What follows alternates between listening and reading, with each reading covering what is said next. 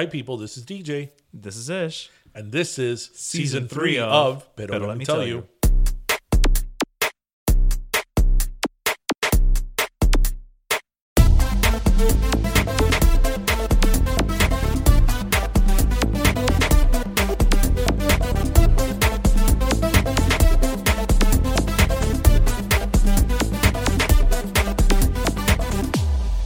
Oye, mi gente, this is Ish.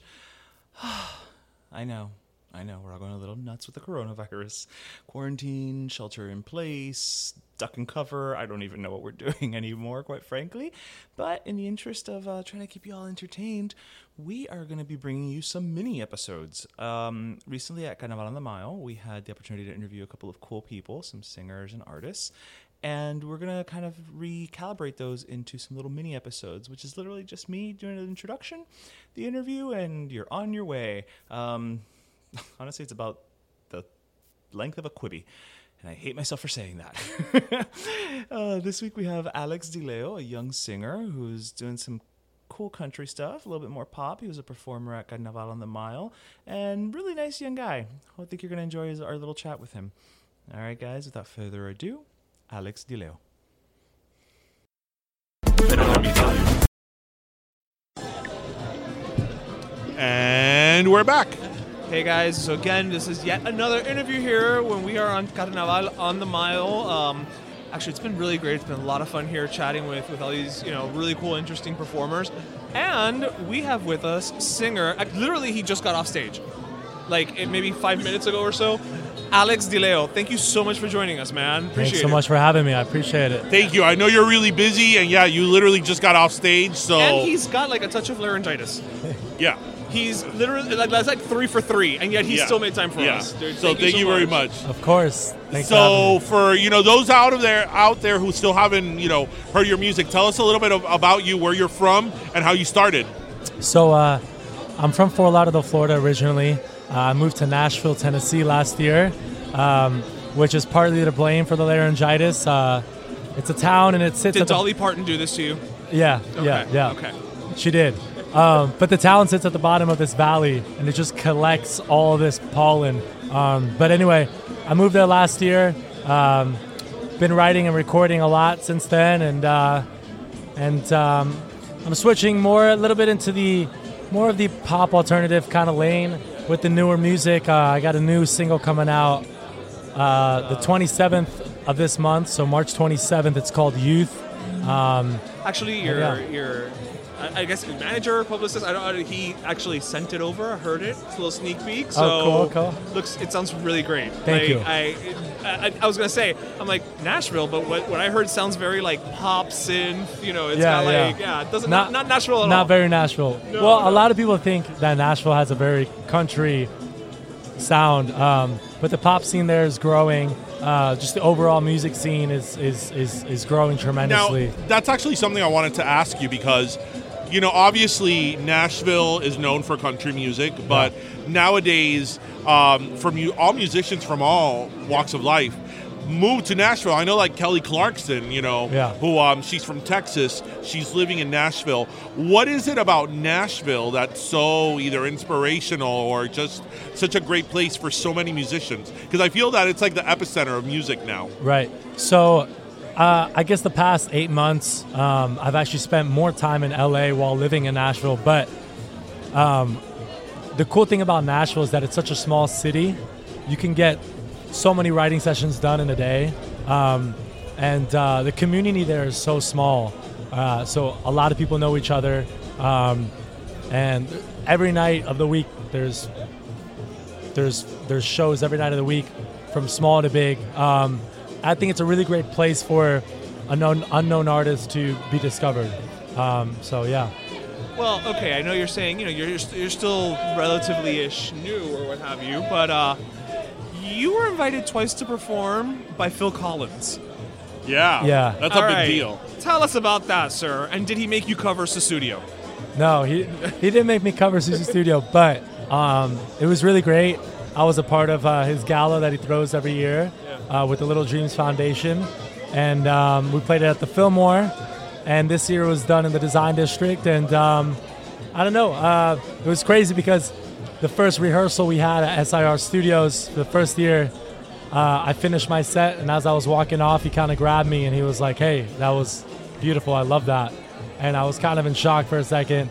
Um, and we had a conversation afterwards, and uh, kind of become friends um, since then. And uh, yeah, so I love how he's like, no big, I'm friends with Phil Collins. I mean, he's You such know. he's such a As one such a does. legend. You know, Sir Phil. He's he's knighted, right? Is he Sir- knighted? I believe so. I believe it's Sir Phil. Well, but he's Collins. friends with him. He calls him. Yeah, Phil. he calls calls him him Phil. Phil. He What's calls up, him Phil? It's all good. It's all good. so I mean, you've I mean you've really again. I know you're you know you're. I think it's fair to say you know you're still in the realm of up and coming, right? Yeah, But definitely. you have done some. gr- I mean, aside from working with Phil, you know, working at Phil Collins uh, galas, you performed at South by Southwest, which won't be happening this year because it's just been canceled. No. But uh, Yep. but I mean, you performed at South by Southwest. You've opened up for uh, you know some pretty big names. I mean, Switchfoot, Jimmy Eat World, like Yeah. you. I mean, even for an up and comer, I definitely would say like you you've made some strides, sir. Yeah. Yeah, um, I'm. Uh, I, I've definitely, I've definitely played some shows with some people. Uh, I, I think my next move is is getting this new music out there, um, and I'm really excited about that. Yeah. So is it an album that's coming out? I mean, obviously the single's coming out now, but Single by single, um, planning to release an album at the at the top of next year. So Do you feel because we've interviewed a couple of musicians already on the show, and and I feel that that's kind of the recurring theme in terms of releasing music. Is that where the music industry is today? That people are just releasing singles for some time before they release an album.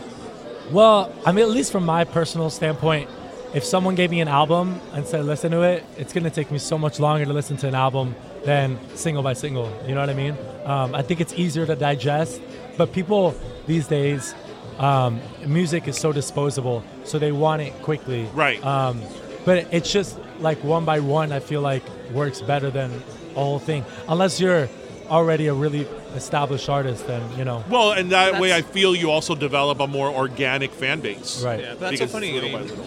In our day, you know, like back when the printing press was developed, you know, we would listen to the whole album, Right. and that's just what it was. So it's interesting to hear that you're saying, you know, that's that's just how people prefer it now is to get to know you song by song and kind of build that relationship slowly. And it also depends on the artist too. Like, I think an artist like Tame Impala, people want to put that album on and just listen to it. You know what I mean? Um, whereas maybe Justin Bieber, they want that single by single. You know what I mean? Um, so, So you're a Fort Lauderdale boy, yes. right? Born and raised. Uh, now you're down here in Miami, performing. Now we, we are guilty of maybe teasing, being a Miami-based podcast, teasing Broward a little bit. Okay. Okay. But it's okay. Broward, Broward, But it's, it's- like family. It's, like all in good family. fun. So, so what would you say is maybe some of the teases that happen on the other side of that county border for you know Broward, Miami? I don't know. I think it's funny. Um, the Fort Lauderdale and or the Broward and and Miami communication. Um, I, I wouldn't be able to uh, be specific about it, but like, there's definitely there's definitely something there where the people in Broward County, where I'm from, Fort Lauderdale, you know, they talk about the the the people in Miami a certain way, and the people in Miami talk about the people in Fort Lauderdale a certain way. I know right now, the people in Miami are pissed that Fort Lauderdale got the soccer stadium. Um, true. yeah. And uh, Yeah, but that's because we couldn't get our crap together. well, and Let's be honestly, honest. it'd make more sense for it to be down here, but I, I guess you guys can get the, uh, the crowd together somehow. I don't know, but but overall, I think Miami and Fort Lauderdale are both a growing community, and it's it's been amazing watching them grow over the years together. Um, so I think I think in common they're they're growing like tremendously fast. At the end of the day, it's the same metropolitan area. Yeah, we just like you know we like it. It's kind of like sibling rivalry, you know, a little bit. Yeah. You know. Yeah, yeah, yeah. Um, so you have the new single coming out. What else? What else is next? What else are you working on? Um, I'm playing uh, Summerfest in Milwaukee. Um, uh, on the day I play, I think Jon Bellion and Halsey are headlining, so I'm damn. excited for Wow. that. Um, and uh, I, I'll be playing the uh, Worldwide Worldwide Radio Summit um, in LA at the end of this month as well. Um, and uh, yeah, just continuing to write um, shows here and there, and uh, I'm really more concerned about the music right now than anything. Right. So So that's awesome that you write your own stuff, man. Yeah. I mean, we are. That's very. That's so important. I, I, I say it all the time when we've interviewed musicians on here. To me, songwriting is so important. I mean, you could have a great voice and be a great interpreter, but for me, I mean, everybody's different, obviously. When I know those are words that you wrote, that makes the whole difference. That's uh, honestly the reason why I do music is chasing that melody that gives you those chills. Um, I have never really considered myself a really talented singer, um, especially right now with this laryngitis. but um, my favorite part is, is writing the melodies and, and the stories. So Right. that's why that's why I do music. Well, I mean, you're you're kicking ass, so obviously it's paying off. Yeah, you're doing the right thing, man. Well, thank you guys so much for having me on here. I appreciate it. Th- listen, it was a thank fun day back in Miami. Thank you. Are you, are you, are you going to stay down here a couple days? Uh, Yeah, I'll be down here home, for a couple more days, and then I head back to LA, write some stuff, and then back to Nashville and Get the grind going? Yeah. Yeah. Awesome, brother. All right. Well, thank you again, and you know what? Get better soon. Thank you. Thank you. Me too. Appreciate it.